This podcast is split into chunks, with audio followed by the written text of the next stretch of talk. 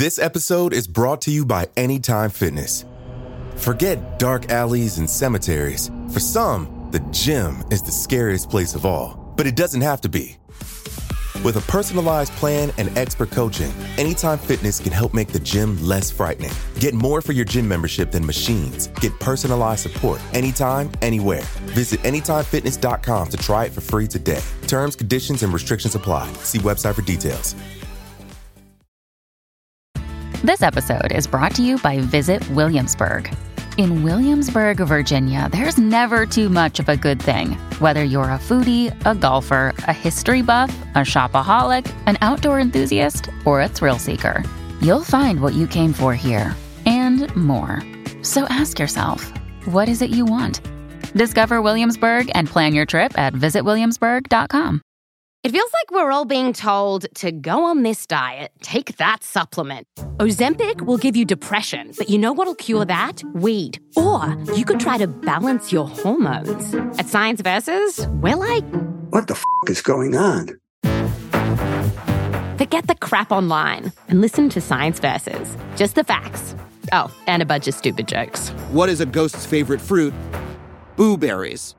That's Science VS. New season out on Spotify soon. Due to the graphic nature of this investigation and trial, listener discretion is advised. This episode includes discussions of murder and sexuality that some people may find offensive. We advise extreme caution for listeners under 13. On the morning of Monday, February 1st, 1982, 12 residents of Newport, Rhode Island reported at the courthouse for jury duty. But instead of spending their day listening to testimony, they were bussed to one of the ritziest neighborhoods in town and escorted inside a mansion called Clarendon Court. As unlikely as it seemed, the prosecution claimed this 10 bedroom oceanfront paradise was a crime scene. It was here that 56 year old Claus von Bülow allegedly attempted to kill his wife, Sunny, by injecting her with insulin. Twice. Now, 50 year old Sunny lay in a hospital bed in a persistent vegetative state. The prosecution walked the jurors through the critical rooms of the house the pink and white marble bedroom where Sunny was found unconscious and barely breathing. Claus's study, where Claus's stepson Alex found the alleged murder weapon, a black pouch containing a vial of insulin and a used hypodermic needle. The library, where Sunny last spoke to Alex before lapsing into her coma. Every room had sweeping views of the ocean, and every room was tainted by what happened to Sunny. The immense wealth on display at Clarendon Court told the jurors one thing Claus von Bülow had a lot to lose if his wife divorced him, and even more to gain if she died.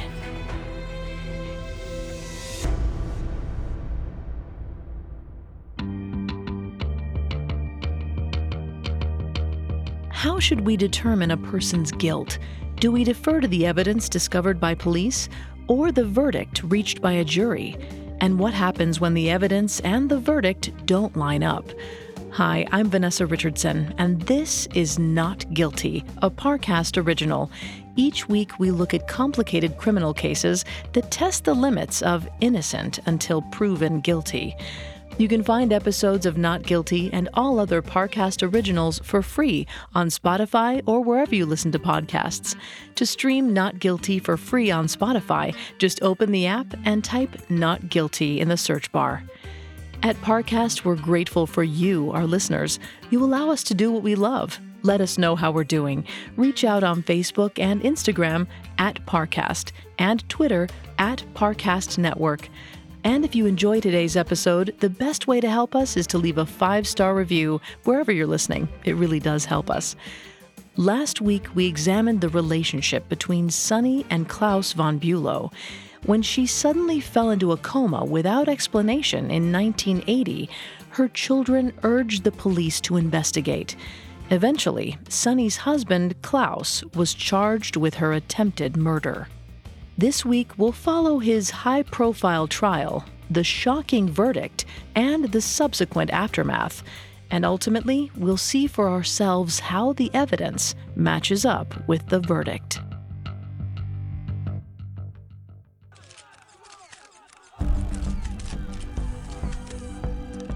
The Claus von Bülow case was gearing up to be the trial of the century.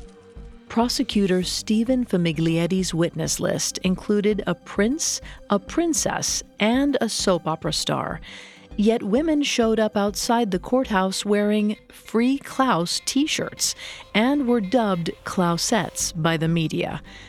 Famiglietti was determined to cut through the BS and focus on the facts of the case. For him, the bombshell witnesses weren't the celebrities, but the medical doctors, who all agreed that Sunny's two comas were intentionally caused by an overdose of insulin. The first, in 1979, lasted only a few days. The second, in 1980, caused a permanent loss of higher brain function. This was where Famiglietti started his case. In his opening statement on February 2, 1982, he told the jury that these two comas were not accidents, nor were they suicide attempts. Famiglietti insisted that Sunny, who had everything to live for, was the victim of two attempts on her life, and the only person who would benefit from Sunny's death was her husband, Claus von Bülow. Famiglietti promised the jury they would hear the motive, means, and opportunity. The first, motive, was simple. Claus wanted to marry his mistress, 35 year old actress Alexandra Isles, without losing his access to Sunny's fortune. Sunny was about to divorce Claus, taking her money with her. The prosecutor's animated speech was contrasted by Claus's austere demeanor at the defense table. His face was a stern mask when Famiglietti finished, and his own attorney, Harold Price Fahringer, stood to address the jury. Fahringer painted Sunny von Bülow as a woman with self destructive behaviors. She drank too much and took risks with her health, after she was diagnosed with hypoglycemia, a condition where the body produces too much insulin, she continued to eat sugary foods, inflaming her condition. She also abused tranquilizers and barbiturates. He explained to the court the sad truth. Sunny caused her own coma. Fahringer admitted Claus had a relationship with Alexandra Isles, but he insisted Sunny was fully aware of their courtship. It wasn't an affair. Sunny gave Claus permission to see other people after she lost interest in sex years before. All she asked was he be discreet. Fahringer conceded the couple had discussed divorce, but alleged that it was Claus who wanted to end the marriage, not Sunny. Claus had enough wealth to be comfortable on his own. He didn't need or want to kill his wife. Claus von Bülow was innocent.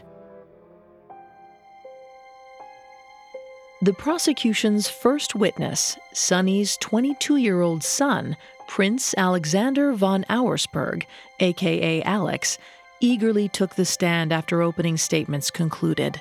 He couldn't believe the audacity of the defense to portray his loving, generous mother as a self destructive drug addict.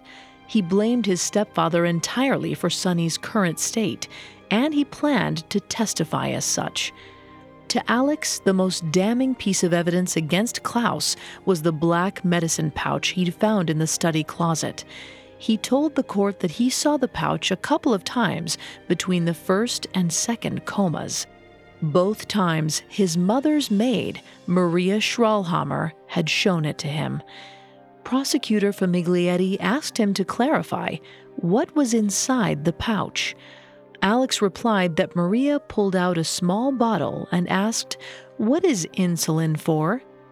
Alex admitted that he didn't actually see the label himself, only Maria looked at the vial. But because of her hypoglycemia, insulin was basically poisonous to Sunny. Alex could think of no good reason for Claus to keep it in the house unless he meant his mother harm. Establishing the insulin was only step one. Famiglietti also needed to place it in Claus's hands. He asked Alex, was there anything else inside the pouch? There was. Other pill bottles, all with Claus's name on them, and a used hypodermic needle. It had dried insulin residue still on the tip. To build on this, Famiglietti called the person who first discovered the insulin bottle, Maria Schrollhammer. She was Sunny's personal maid for 23 years. The last time, it was among Claus's things as he packed for Christmas in Clarendon Court.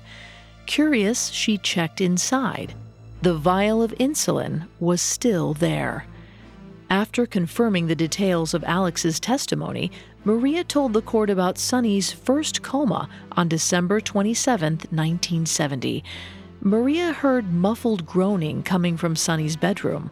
When she knocked on the door, Claus told her everything was fine and sent her away. But Sunny's condition worsened throughout the day. Maria insisted that Claus never would have called the doctor unless she'd been there. She had to beg and badger him. The doctor arrived just moments before Sunny stopped breathing. If it weren't for Maria's insistence that Claus call for help, Sunny would have died. Through Alex and Maria's testimony, prosecutor Famiglietti had provided reasonable evidence to place the insulin in Claus's hands. But to drive his point home to the jury, he needed to prove that Sunny's comas in 1979 and 1980 were actually caused by an insulin overdose. He called Sunny's personal physician, Dr. Richard Stock, to the stand. Stock testified that Sunny had been in excellent health, and she showed no signs of the kind of substance abuse the defense presented in their opening. In addition to his general practice, Dr. Stock had specialized training in alcoholism and substance abuse. He would have recognized the issue in one of his long term patients. Famiglietti asked Dr. Stock, in his professional opinion, if he thought Sunny's comas were caused by an insulin injection. Dr. Stock admitted that he'd had that suspicion after the first coma in 1979, but sadly, he'd kept it to himself. Defense attorney Fahringer tried to capitalize on this comment in his cross examination. If Dr. Stock really thought someone had intentionally injected his patient with insulin, why hadn't he said anything about it? Was it not his ethical duty to convey his suspicions? Dr. Stock snapped back. Don't you think I wish like heck I'd mentioned this to her? I failed her. To strengthen his medical claims, prosecutor Famiglietti called another independent doctor to the stand. Dr. George Cahill was a leading expert in diabetes, the pancreas, and insulin production. After reviewing Sunny's lab records, Dr. Cahill concluded that her comas must have been caused by external doses of insulin. Sunny's reported levels were so high, there was no way they could have been produced by her own body, hypoglycemia or not.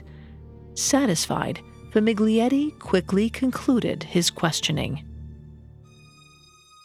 Seeing how much damage Dr. Cahill's testimony could cause, defense attorney Fahringer spent 20 minutes debating every fact and finding, but Dr. Cahill stood firm in his diagnosis. Sunny von Bülow was poisoned with insulin. Then Fahringer had a flash of inspiration. Okay, Dr. Cahill, let's say I agree with you, and Sunny's coma was caused by an insulin overdose. How do you know it was my client who injected her? Dr. Cahill was struck silent. There was no way to know. Fahringer clarified for the jury no test or medical record could prove who tried to murder Sunny, only that they did. Dr. Cahill conceded that was correct. Prosecutor Famiglietti wasn't rattled by Fahringer's maneuver. He already knew there was no way to definitively put the syringe in Claus's hand, but with his next witness, he would show the jury that Claus was the only one motivated to inject Sunny by two sins greed and lust. He let Sunny's financial advisor, Morris Gurley, explain just how much Claus would lose in a divorce by the numbers. In the 14 years they'd been married, Claus had barely worked and contributed very little to the von Bülow's finances. Why should he, when he'd married an heiress? But this also meant that in the event of a divorce, Claus only received a stipend from an irrevocable trust, about $120,000 a year, which is around $370,000 today. This was a significant income for most, but it was peanuts compared to the $14 million Claus would inherit if Sunny died. It was the equivalent of $43 million today. To round out the motive, the state called to the stand the woman Claus was allegedly doing this all for 36 year old Alexandra Isles. Alexandra played Victoria Winters in the 1960s fantasy soap opera Dark Shadows. It had been around 14 years since she was last seen on daytime TV, but now she was in the middle of a real life soap opera. Alexandra testified that she first met Claus in April of 1978. Less than a year later, they were talking about marriage. But Claus dragged his feet on divorcing his wife. So Alexandra gave him an ultimatum of six months. By Thanksgiving of 1979, they would be together as man and wife, or she would walk. But the six months came and went and Claus still didn't file for divorce. Alexandra realized she was wasting her time. Claus would never leave Sunny, so she broke it off. That Christmas, a month after the ultimatum, Alexandra was visiting family in Ireland when Claus called her. It was December 27, 1979, the day of the first coma. When Claus told her Sunny was in the hospital, Alexandra initially thought it was due to a suicide attempt. Claus must have made good on his promise to divorce Sunny, and Sunny simply couldn't cope. She did something drastic. Racked with guilt, Alexandra distanced herself from Claus. But by the summer of 1980, Alexandra and Claus had rekindled their affair. She found out that Sunny's coma was caused by hypoglycemia, not depression. However, Claus still refused to divorce her, so eventually Alexandra broke things off for good. Prosecutor Famiglietti asked Alexandra if she'd heard from Claus after their second breakup. She had. He called in late December of 1980. Once again, Sunny was in a coma, and this time the doctors said she would never recover. Alex and Claus started seeing each other.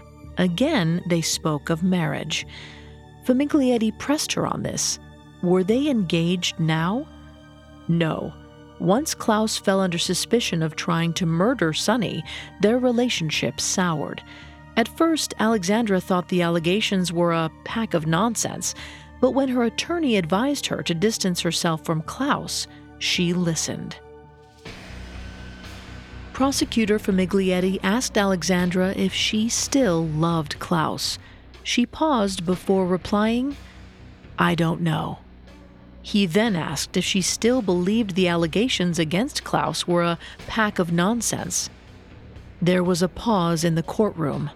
Famiglietti expected Claus's attorney to object, but Fahringer sat still.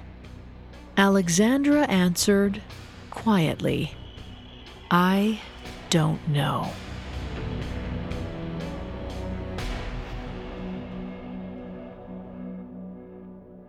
Next, the defense has their chance to question Claus's mistress.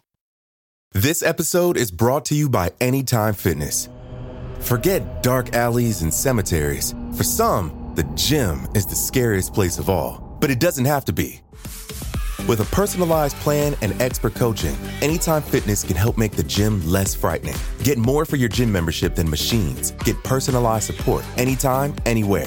Visit AnytimeFitness.com to try it for free today. Terms, conditions, and restrictions apply. See website for details.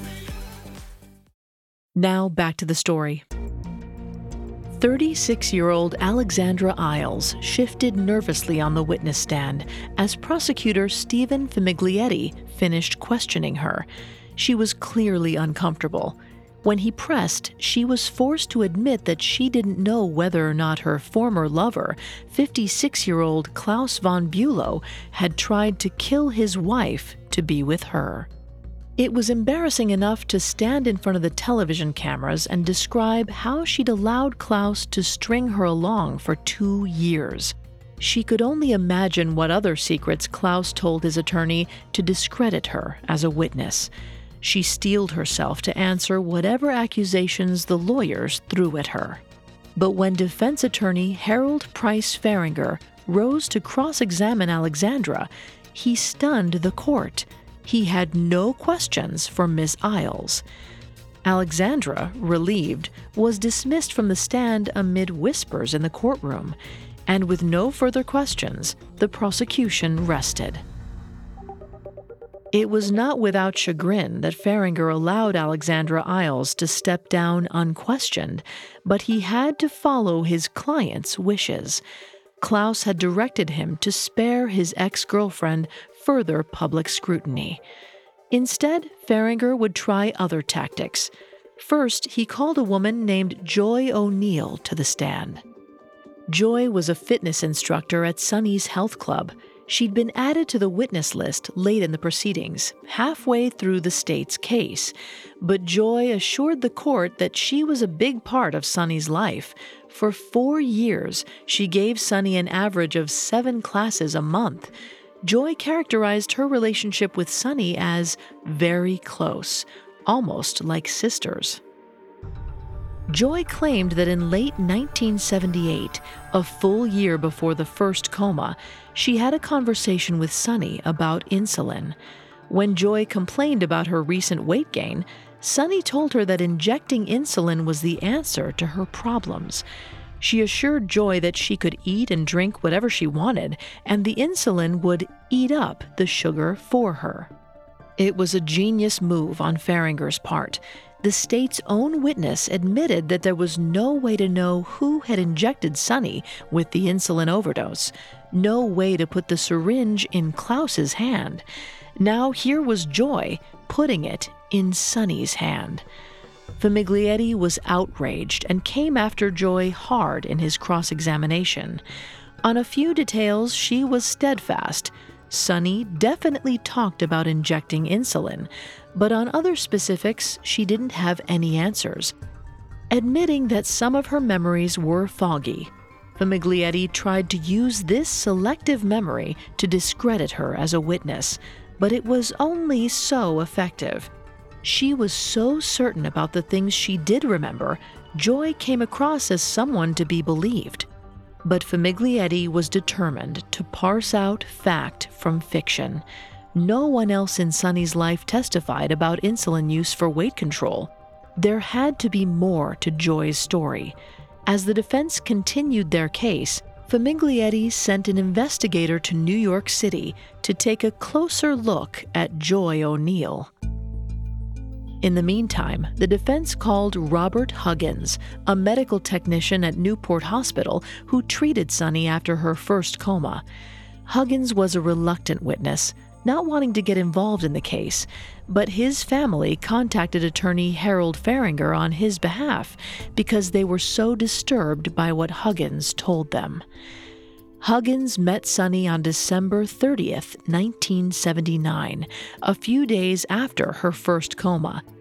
He testified that he entered her hospital room to draw some blood. She looked like she wanted to talk, so Huggins engaged her. When he asked her what happened, Sunny replied, I tried to kill myself. Huggins immediately regretted opening his mouth feeling like all he'd done was put his foot in it. Trying to fix it, he told Sunny she shouldn't kill herself. people loved her, but she just scoffed, dejected. Yeah, sure. Prosecutor Famiglietti couldn't believe what he was hearing. When it was his turn to cross examine Huggins, he demanded to know why he hadn't come forward with this information sooner. After all, the police visited the hospital upwards of 30 times during their investigation, and yet Huggins said nothing until now. Huggins didn't offer much of an explanation for his reticence, just that he didn't want to get involved. Without any other witnesses to Sunny's suicide confession, he knew the story sounded unbelievable. Famiglietti retorted, You can say that again. To build on Robert Huggins' assertion that Sunny tried to take her own life, Fahringer called Dr. John Carr to the stand. Dr. Carr was a psychiatrist who examined Sunny after her first coma. In their meeting, he asked if she had tried to kill herself. She told him no, but added that she often wished she was dead. Dr. Carr explained to the jury that Sunny was deeply depressed and had been for quite some time. But prosecutor Famiglietti struck down Dr. Carr's credibility with one question How long was his conversation with Sunny von Bülow that day? Dr. Carr pursed his lips. Famiglietti pressed him, asking again, How long did he examine Sunny before he determined that she was suicidal? 20 minutes. And did he follow up with her after the initial consultation? If she was as deeply depressed as he characterized her to be, did he feel the need to continue her care? He did not. Dr. Carr only met with Sunny one time. Famiglietti clarified for the jury one time for 20 minutes. And yet, he pondered, the doctor could draw such exacting conclusions about her. After Dr. Carr left the stand, the entire courtroom expected that the next witness for the defense would be the defendant himself, Claus von Bülow. But instead, Fahringer addressed the judge The defense rests. To be sure, Claus wanted to testify, Throughout the proceedings, he'd sat stoically at the defense table, giving nothing away. Taking the stand would be his only chance to explain things to the jury, but Fahringer convinced him not to do it in the end. There was nothing in the state's case for Claus to explain or answer for. The majority of the case was medical evidence. Leave that to the doctors to refute. Fahringer later admitted that Claus's personality played a role in the decision. Contrary to what Claus believed, he was not the right person to tell his side of the story. Fahringer worried his client would inevitably come across as haughty and condescending to the middle class jury. So he left well enough alone and rested his case. Prosecutor Famiglietti wasn't done, not by a long shot. He called several rebuttal witnesses to counter the defense's presentation. He even called a fitness instructor of his own, Nancy Rather. She was colleagues with Joy O'Neill. According to class records at Sunny's Health Club, Joy had taught Sunny only five times total, not multiple times a week for years, as she claimed. Even more damningly, the documents showed that all of these lessons took place before 1978, the year Joy claimed their conversation about injecting insulin had taken place. If that wasn't enough to convince the jury, Nancy Rather testified that Joy had a reputation in the studio for being a liar. She'd boasted to others about her relationship with Sunny von Bülow, but everyone knew they weren't that close. Certainly not as close as sisters, like Joy testified. In Rhode Island courts, the state always gets the last word. So when it came time to make closing statements, the defense went first.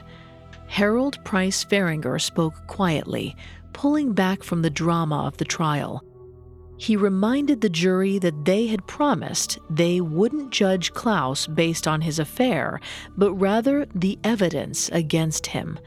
He addressed the first coma. Claus truly believed his wife was simply hungover from overindulging in the eggnog from the day before. Fahringer emphasized that Claus did eventually call a doctor. He didn't let his wife die. As to the second coma, Sunny had eaten an ice cream sundae that day, against her doctor's express orders. She felt unwell before she was alone with Claus that night, before he could have possibly had a chance to do anything to her. Fahringer summarized Sunny was a chronically sick woman who didn't follow the doctor's orders. All Claus could do was stand by and watch. His wife was an adult, and Claus von Bülow was an innocent man. When prosecutor Stephen Famiglietti stood before the jury for the final time, he characterized Fahringer's case as a multiple choice defense. He wanted the jury to believe hypoglycemia, ice cream, eggnog, barbiturates, and aspirin caused the comas. But that argument didn't fly. Multiple doctors testified Sunny's coma was caused by an insulin overdose, so the defense had to change their story, now claiming that Sunny injected herself with a deadly dose to lose weight. But Joy O'Neill was a liar so now the defense claimed that this was an attempted suicide, not an accidental overdose. Sunny was unhappy with her husband's affair and tried to end it all. What did the jury want to believe? A, B, C? They could take their pick, according to the defense. Or there was a much simpler answer. Claus von Bülow wanted to get rid of his wife so he could be with his lover and keep his well funded life of luxury. Famiglietti pointed to Maria's testimony. Claus ignored his wife's worsening condition for hours and hours as she sunk into her first coma. He only gave in when Maria forced him to call the doctor. Claus didn't make that mistake the second time. He had Maria stay back in New York when they traveled to Rhode Island the next Christmas. Claus had the perfect motive. He had the means and the opportunity. And now the jury had to hold him accountable. They had to find him guilty. The jury spent the next several days in deliberations, mulling over 72 witnesses and 117 pieces of evidence. On the sixth day, they reached a decision. On March 15, 1982, at 11:15 in the morning, television channels across the country interrupted their daytime programming with breaking news. As 56-year-old Claus von Bülow stared straight ahead, the jury foreperson read the verdict. On two counts of attempted murder, they found him guilty. The courtroom erupted. Claus's supporters struggled to process what they heard. Claus faced 40 years in prison, effectively a life sentence for the 56 year old. Claus himself didn't react, except for a slight twitch of his left eye. He was allowed to remain free on bail, pending his sentencing. Two weeks after the verdict, Claus called Harvard professor and respected attorney Alan Dershowitz to help him appeal. Claus knew Dershowitz by reputation as the lawyer of last resort, and he wasn't the only one. Dershowitz would go on to represent such clients as Leona Helmsley, Mike Tyson, and O.J. Simpson. If anyone could get Claus a new trial, it was Alan Dershowitz.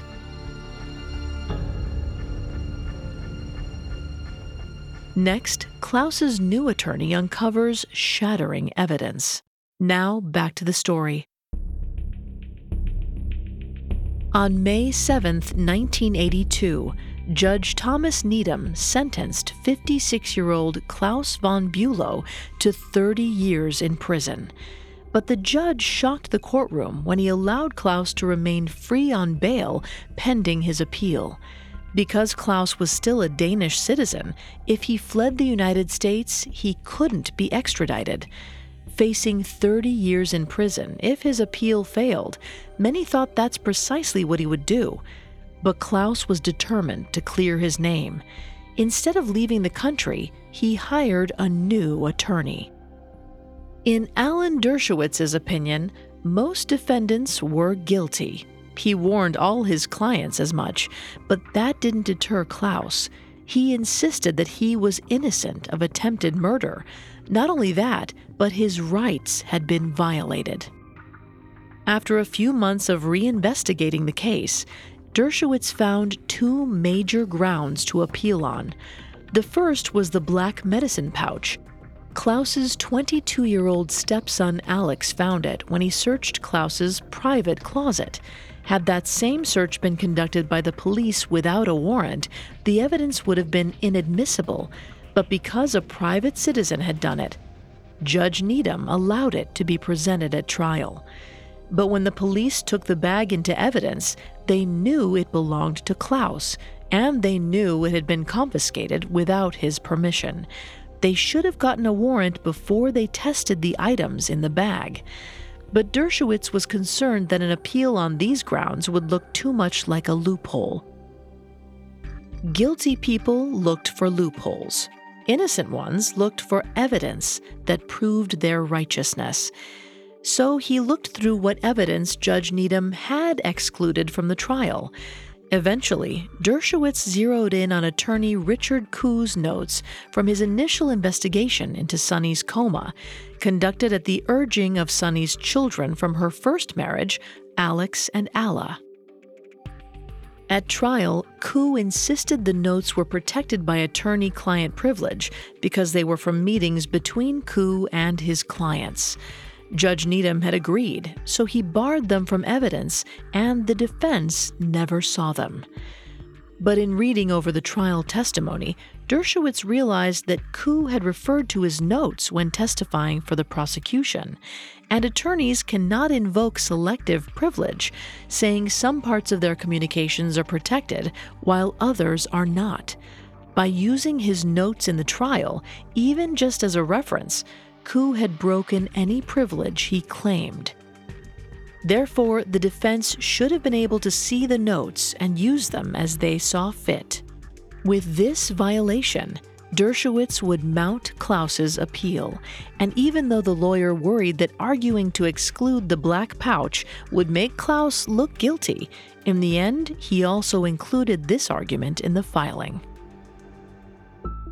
In the spring of 1984, two years after his conviction, the appellate court agreed with both arguments, and Claus was granted a new trial. But this time, the defense would have access to Richard Kuh's notes, and the state would not be able to present the tests they ran on the contents of the black pouch. Kuh's notes were handwritten and messy, nearly unreadable by many, but Dershowitz, a longtime college professor, was experienced in reading students' handwritten essays. He had no issue decoding the chicken scratch. The first mention of insulin in the notes didn't occur until January 20th, 1981, weeks after the children initially met with Kuh and after they learned of Sunny's high insulin level from her blood work. Kuh later claimed that they had discussed insulin in earlier meetings. He simply hadn't written it down. But there were other inconsistencies. The early interview notes didn't mention syringes in the black pouch. In fact, according to the notes, Maria originally told Kuh that the labels on the medicine bottles had been scraped off, this was a complete contradiction from her trial testimony when she claimed she read the label to the insulin bottle. Finally, Kuh made a note that the family discussed Sunny's life support fairly early on, just two weeks after she fell into a coma.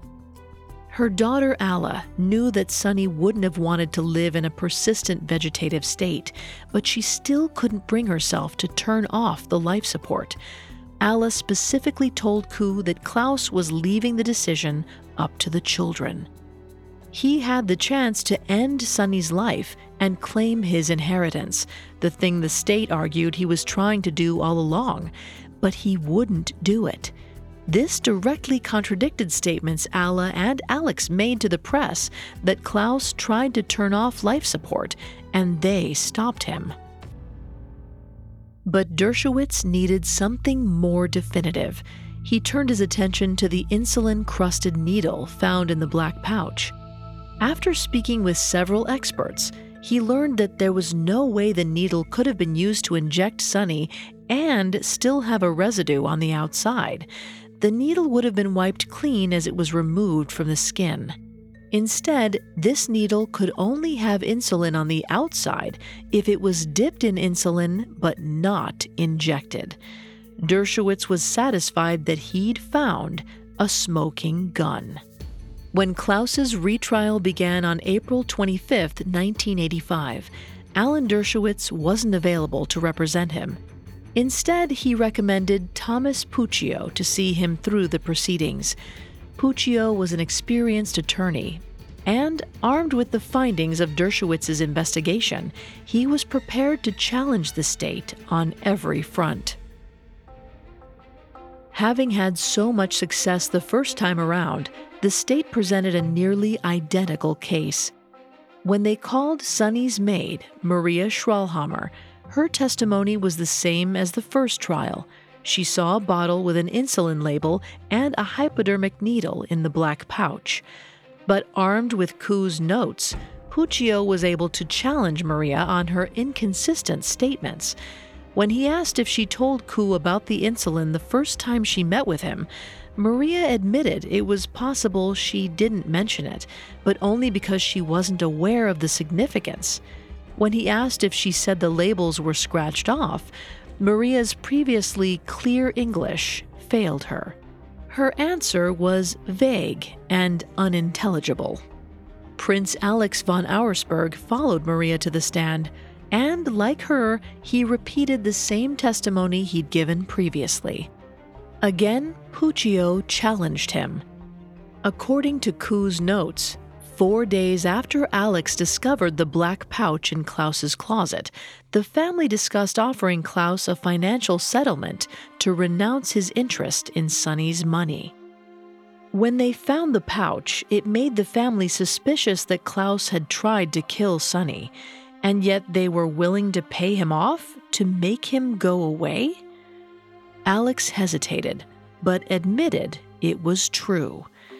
Puccio clarified so, was this case ever about finding justice for his mother or about protecting the family's money? When Alex tried to defend his intentions, Puccio once again referred to Kuh's notes. He read back to the court Alex's own words from his very first meeting with Kuh.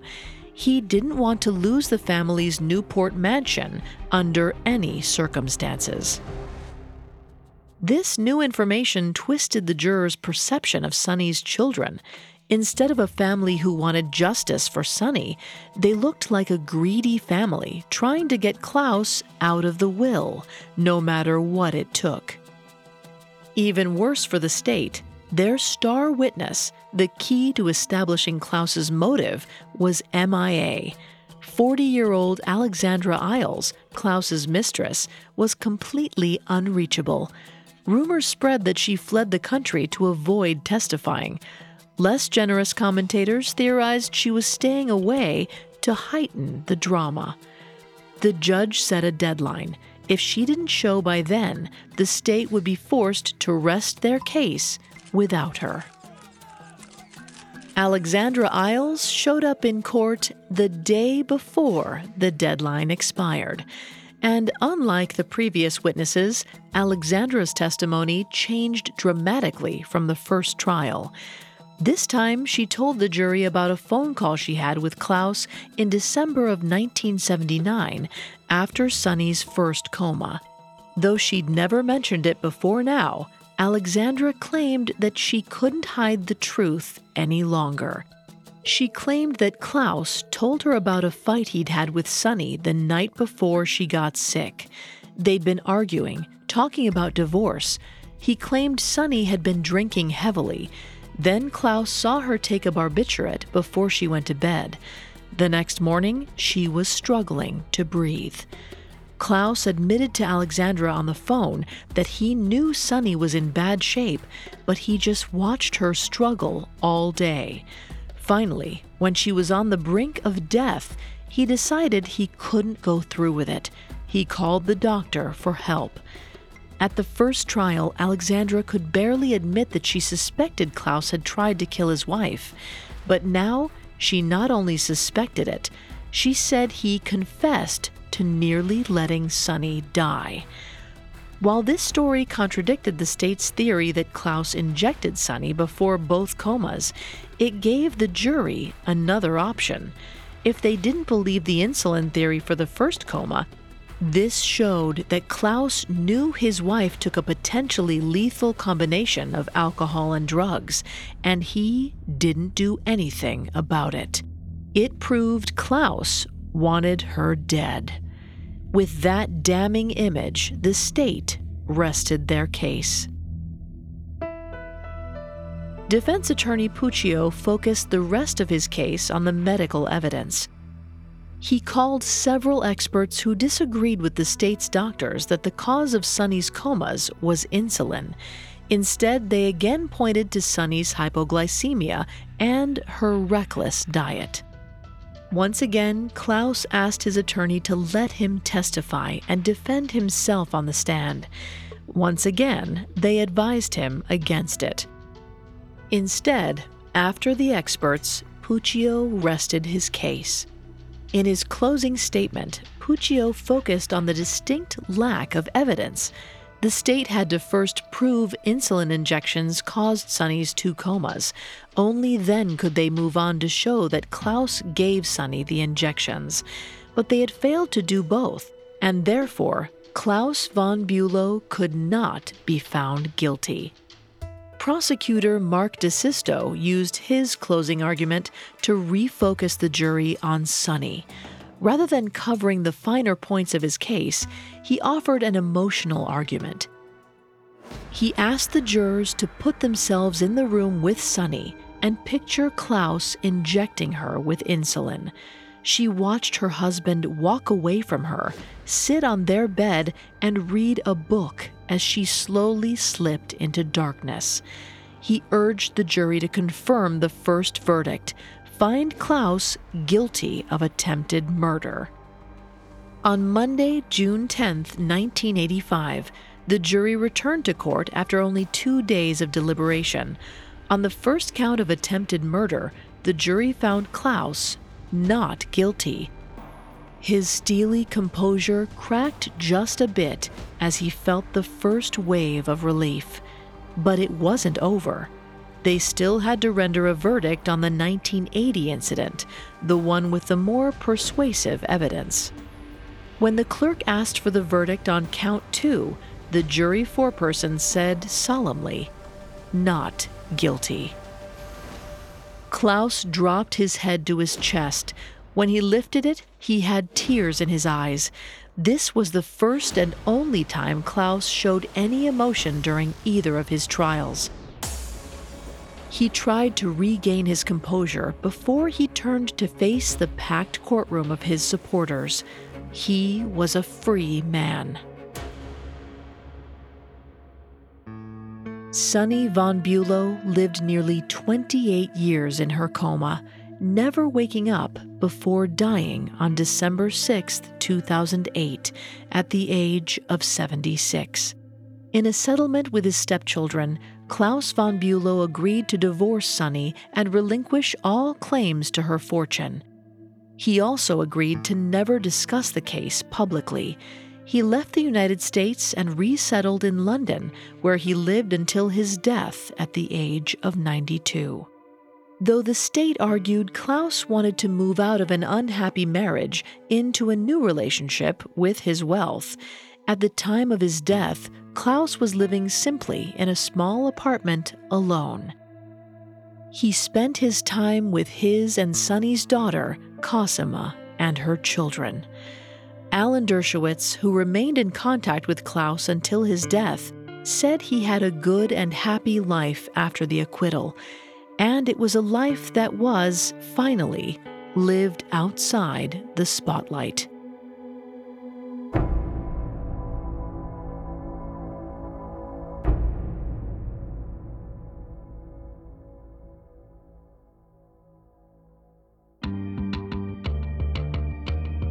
Thanks for listening to Not Guilty. We'll be back Thursday with a new case to explore. You can find more episodes of Not Guilty and all other Parcast originals for free on Spotify. Not only does Spotify already have all of your favorite music, but now Spotify is making it easy for you to enjoy all of your favorite Parcast originals, like Not Guilty, for free from your phone, desktop, or smart speaker. To stream Not Guilty on Spotify, just open the app and type Not Guilty in the search bar. Several of you have asked how to help us. If you enjoy the show, the best way to help us is to leave a five star review. And don't forget to follow us on Facebook and Instagram at Parcast and Twitter at Parcast Network. Not Guilty was created by Max Cutler, is a production of Cutler Media, and is part of the Parcast Network. It is produced by Max and Ron Cutler, sound designed by Anthony Valsic, with production assistance by Ron Shapiro, Paul Mahler, Maggie Admire, and Freddie Beckley. This episode of Not Guilty was written by Charlie Worrell. I'm Vanessa Richardson.